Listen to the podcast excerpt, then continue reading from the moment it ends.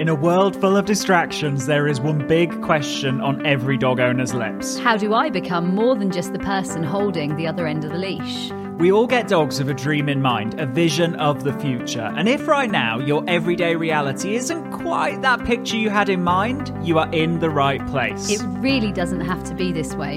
You absolutely can and will be more to your dog than just the person who gets in between them and the world. The key is you need to be more sexy. More sexy than the neighbourhood cats. More sexy than the jogger in the park. More sexy than that half eaten hamburger they just found on the floor. And yes, even more sexy than the dog across the road. I'm Tom. And I'm Lauren. Together, we're absolute dogs. And you're listening to the Sexier Than a Squirrel podcast.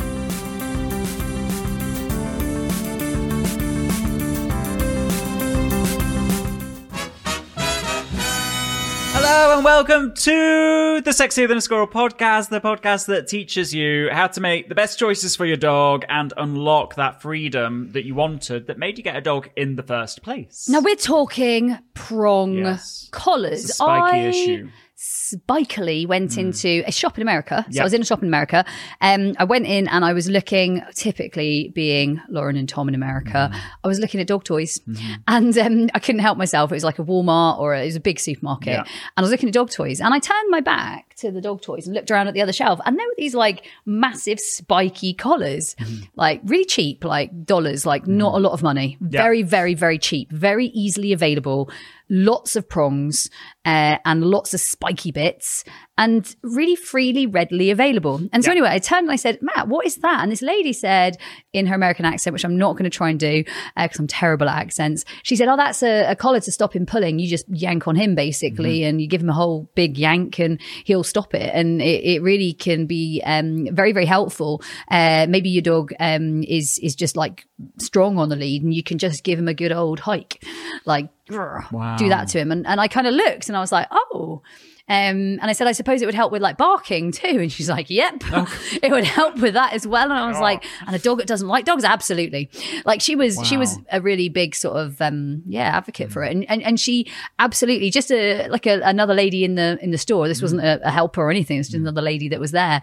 Um, and, and she was definitely very willing to give me some advice. So in that moment, I kind of took a deep breath because I was like, right, I must not I must not like go into like education mode here. I probably just need to have a think about this one, um, digest it a little, and um, and yeah, maybe chat to everyone here about it. Right? Yeah. And so, um, you know, we thought it was a good opportunity to talk about this because we get countless emails about how, you know, someone has been recommended to use a particular tool like a choke chain or a prong collar. Might be an a- electric collar, Yeah. could be a spray collar, citronella collar, lots of different um, sort of weapons really or, Yeah. or tools depending on um on who who's calling it uh, p- a matter of perspective uh, but for me uh really quite damaging potential Mm-hmm. um dog training equipment Yeah, absolutely. And so we thought we'd kind of share with you what are kind of our top five considerations when it comes to considering these things. And as you know, we're not advocates of these things. we And- get real life results without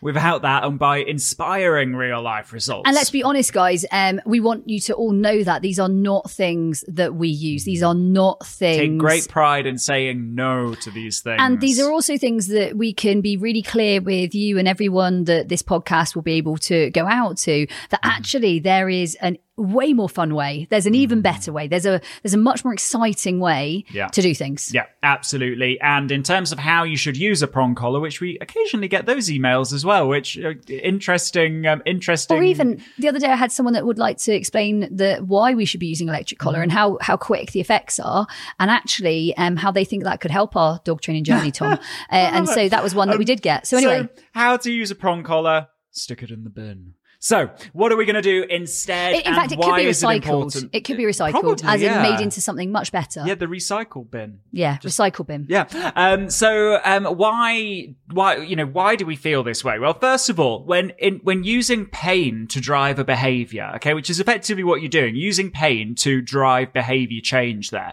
And what we've got to realize is that in applying that pain, an animal's brain does, asks itself the question, okay, I somehow let this happen and pain, and, and I felt pain, what predicted that pain so I can try and avoid it in the future? And the challenge is that you're, that we think, you know, in inflicting that pain, that, that, that that dog is going to understand, I don't know, oh, I just pulled on the lead, therefore I won't do that again.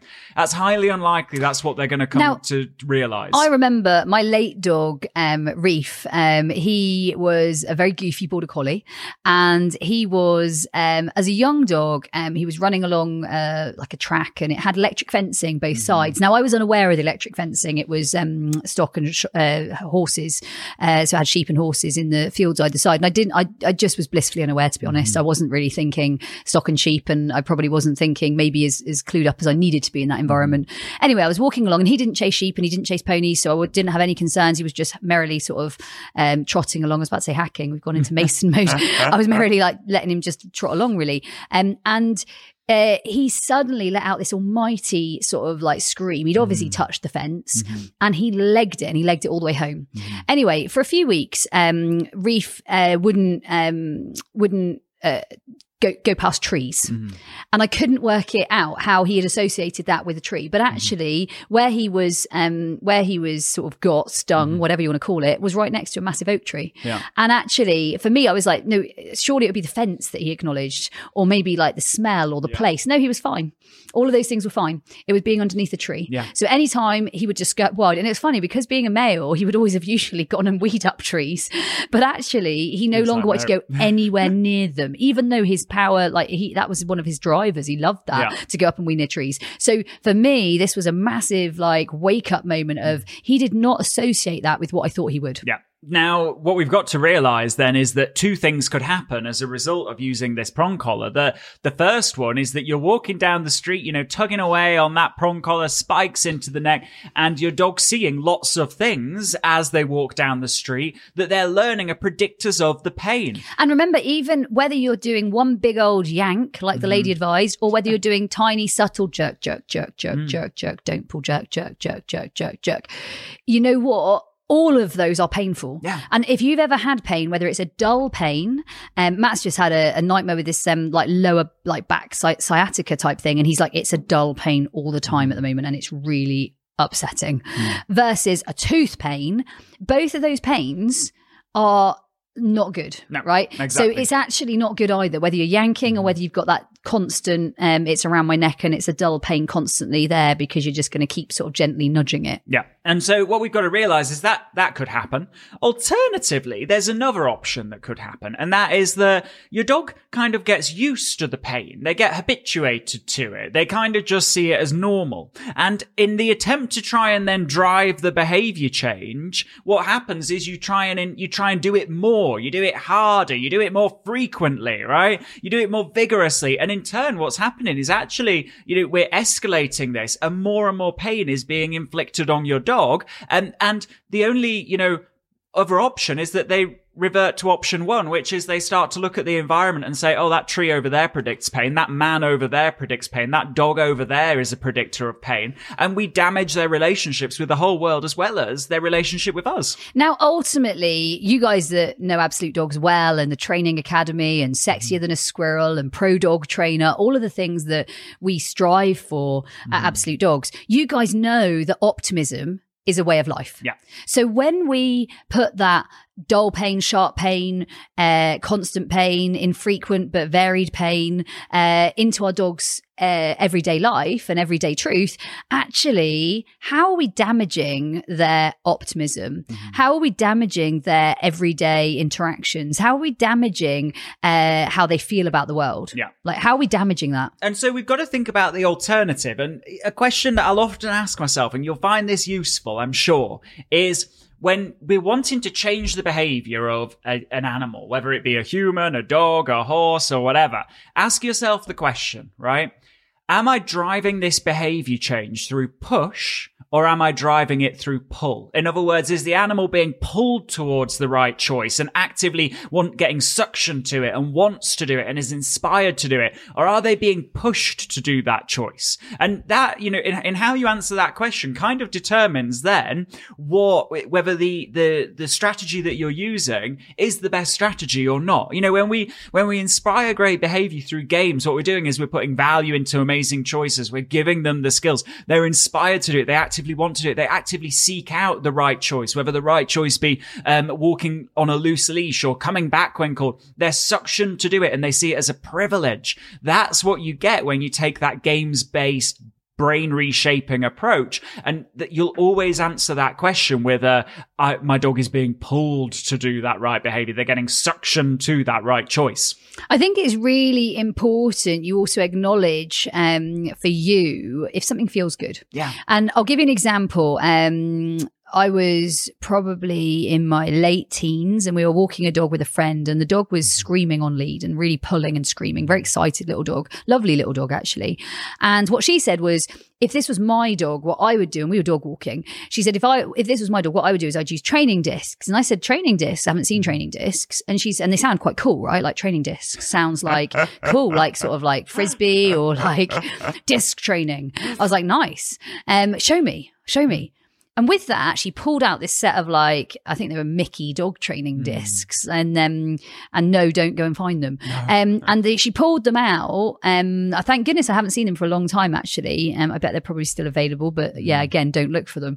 Um, and so pulled them out, and she threw them in front of this little dog, and they hit the ground really fast, and they made, made a, a, big noise. Huge noise. And for that little dog, she hit the deck.